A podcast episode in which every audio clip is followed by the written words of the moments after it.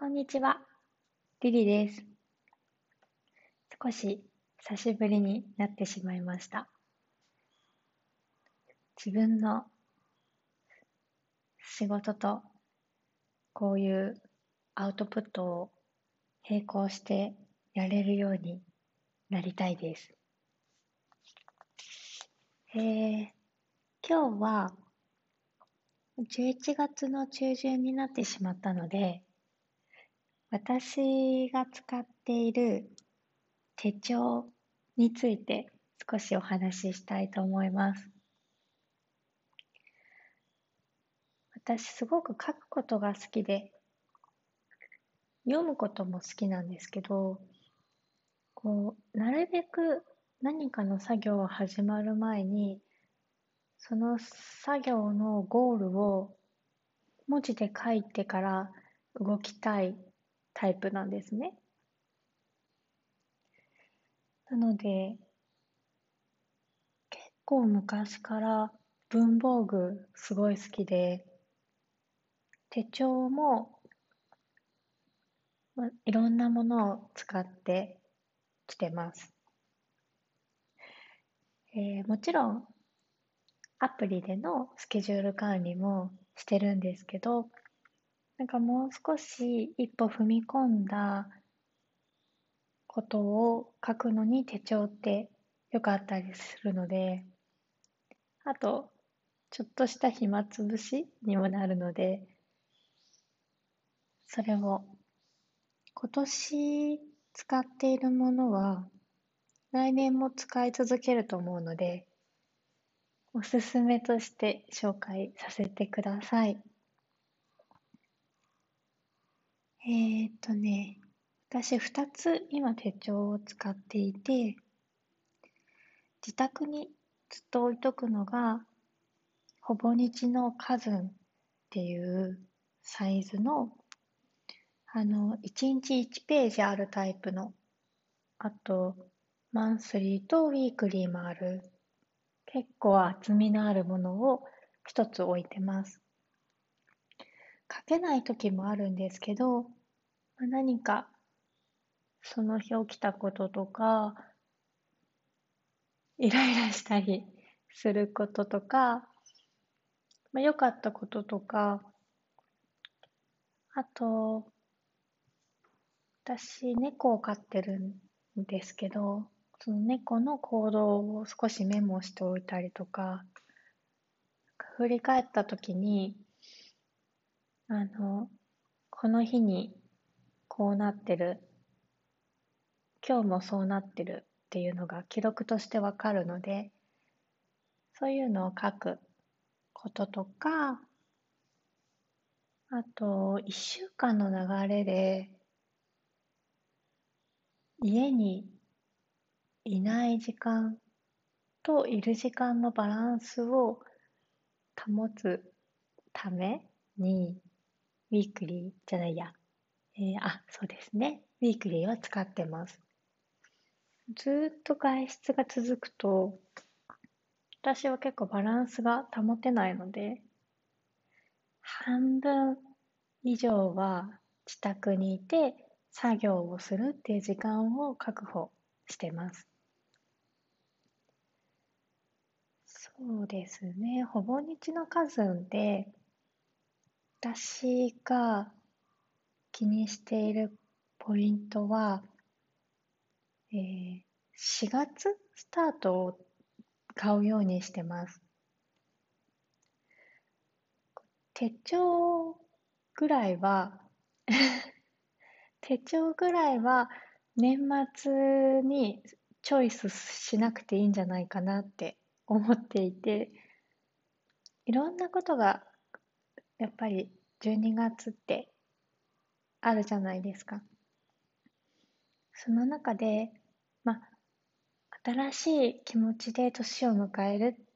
ていうのももちろん大事なんですけど、それは別で、あの、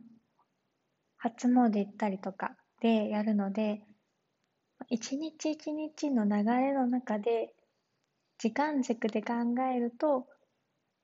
12月も1月もそこまで変わらない生活をしているので、ずっと時が流れている、その、ちょうど今ぐらい、11月とか10月とかの、こう、私的にちょっとバタバタしていることを、なんかそこで切り離せないので、4月スタート、4月ぐらいになると、お花、花屋的には落ち着いているんですね。なので、4月スタートの手帳、これは年を越すっていう手帳です。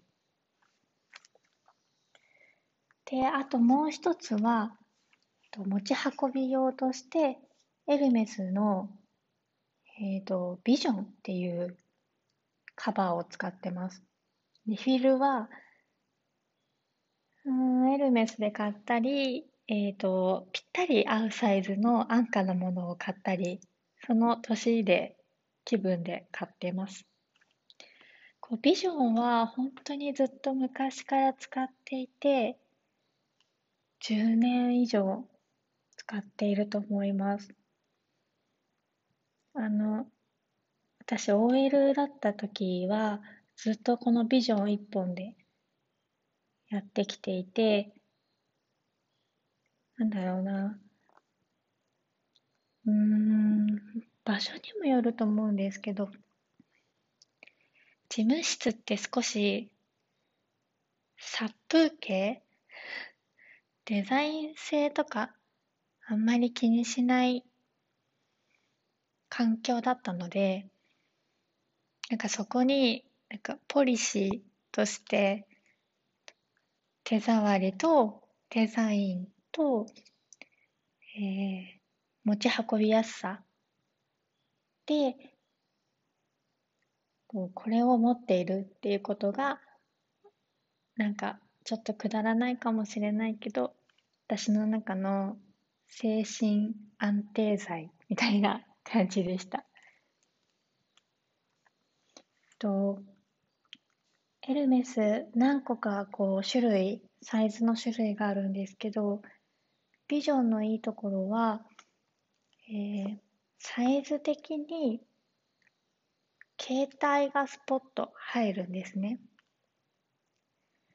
あとポイントカードとかをちょっと挟められたりとか。えっ、ー、とね、あ、あと、その、レフィルのマンスリーのところが横向きなんです。なので、えっと、中身はそんなに細かいことは書かずに、えー、マンスリーをに予定を書き込んだりとか、なんだろうな、結構先の話のことを書いたりとか、こう家族の共有アプリに書くほどじゃないんだけど、ここでこうしたいな、みたいなのをちょっと書いたりとか、そういう願望とかも書いたりしてます。と、ビジョンはいろんな仕事の納品日とかを書いたりしていて、まあ、どこに行ってもすぐに開けるので便利だったり、あとはメモ、まあ、あんまり今手でメモすることってないので、なんかこう、ふとした時にあの、ちょっと書いといた方がいいなっていう時のメモ。用に使ってます。あんまりね、ビジョンのね、役割が明確になくて最近。ただ、これはもう私の精神安定剤なので、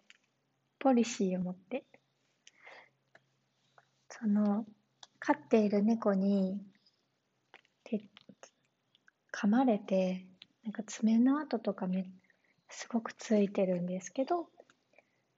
これは私のなんかこの10年間共にした相棒として長く付き合っていく手帳。ちょっとねこう依存性がある手帳です。この2つかな。今使っているそして来年も使うのは。もし何かおすすめあれば教えてください。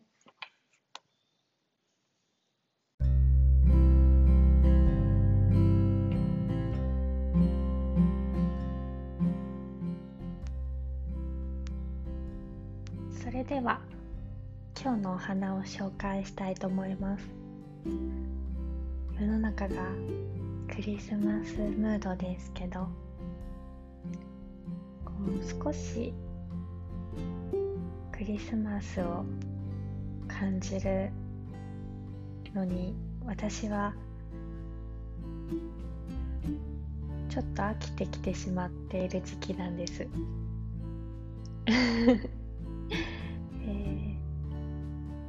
だいたい9月下旬からリースを、まあ、仕入れたりとか作ったりとかし続けてるのでもう少しみずみずしいお花を最近は可愛いと思うようになってましてただ、えー、クリスマスグリーンってやっぱり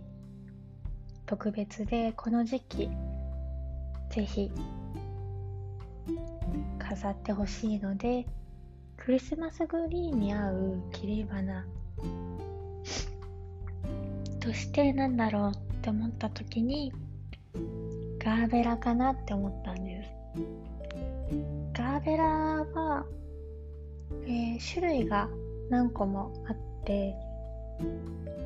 まあ少し足が速いと言われているものなんですけどそれでもやはり最近のお花ってすごくて例えばパスタカルボナーラっていう品種があるんですね。これは、えー、花びらが何て言えばいいんだろうシュッとしてるんですよね。少しあのぷっくりやぼったいガーベラとはまた違うスタイリッシュな表情をしている大輪のものです。このパスタカルボナーラってすごく覚えやすいですよね。あのクリスマスグリーン。例えば、えー、ヒノキとか？ヒノキ？違う。ヒムロスギとか？あと、まあ他にオレゴンもみ？もみのもみ枝とか、ブルーアイスとか、ブルーバードとか、クリスマスっていう、あの、すごく香りがいいグリーンたちと相性がすごくいいです。クリスマスグリーンに合わせるのっでやっぱり野バラとか赤い実になりがちなんですけどなんだろうな白グリーンってみんな好きじゃないですかそれがこうちょっとこうお供えっぽくならない白グリーンになるのは今の時期だなって思っていてヘムロスギのもじゃもじゃした感じとガーベラがすごく合うのでちょっとクリスマスを感じたいなと思って枝物を買う時にはそういう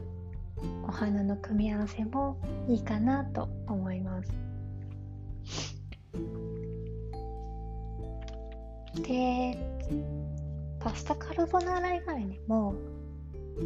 いろんな種類の色のガーベラがあるのでぜひお花屋さんで大輪のガーベラがあったら買ってみてほしいです。茎がしっかりしてるのでお花持ちいいと思うんですよね。お水替えしてあげれば2週間ぐらい持つんじゃないかなと思います。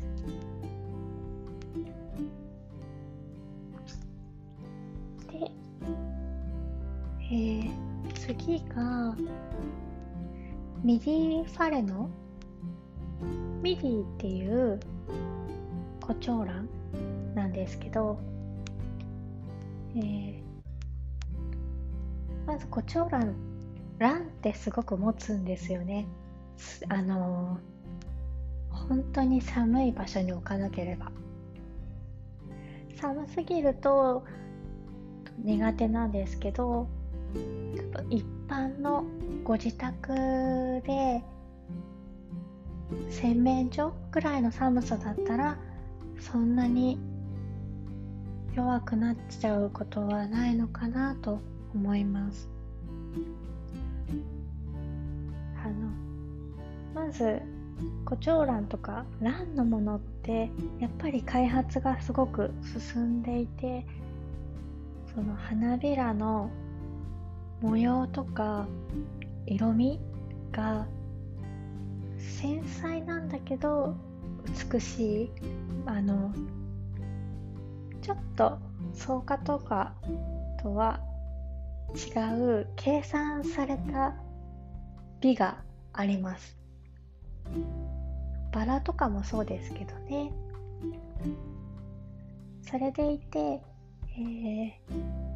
今ランを買ってこう楽しむようにしていくとお正月のお花との相性もいいんですよね。えー、っとねお正月ってマム菊とかも飾るし、えー、卵系の花も、まあ、お祝いみたいな形で飾ること多くなるんですけどどっちも美しいので今からちょっとずつそのバンダとかファレノとか買って扱いに慣れておくとお正月の時の生き方がまた変わってくるのかなって思います。少し空気が乾燥してきていてうん、まあ、世の中の雰囲気がなんて言えばいいんだろうな。キラキラしている時。それでまあ私もそうだけどリースを作りに行ったりとか買いに行ったりとかお部屋にドライのお花を飾ったりとかツリー飾ったりとかかそういうことがここ1ヶ月先ぐらいまで続く中でちょっとこうお花お花お花しているというかすごく華やかなんだけど繊細でそれでいて、ま、気温がそんなに寒くなければお水替えも少しあのバタバタして忘れちゃっても強くそこにいてくれるっていうその卵系のお花って例えば洗面台とかお手洗いとかにポンってあるだけでそこの空間が閉まるんですよね。なんかでもそれはもしかしたら花屋で働いてるからこそそうなのかもしれないけど、えー、クリスマスとかお正月を楽しむ中にそのあんまりいつもだったら買わないようなリッチなお花を入れてみるっていうのはなんだろうなお花に興味があったらやってみてほしいです。でできればお正月はオンシジウムとか飾ってほしい。それはまた次回の時にしたいと思います。すごい久しぶりに話すですけどちょっと長くなっちゃいました。あのポッドキャスト自動で Apple の方にも配信できるはずなんですけど、えー、なんかうまくいかなくて、えー、Spotify しか今私はよく分かってないんですけどまあいいかなと思ってます。Apple のポッドキャストは自分がプライベートで使ってるんですけどなんかよく見たらレビューみたいなのが結構ついてるんですよね。私レビューとかすごく苦手でなんか人からの意見とか聞くとちょっと なんかやめちゃいそうだからこのままアップルに参入せず低空飛行で行きたいと思います。もしまた機会があれば聞いてください。それではありがとうございました。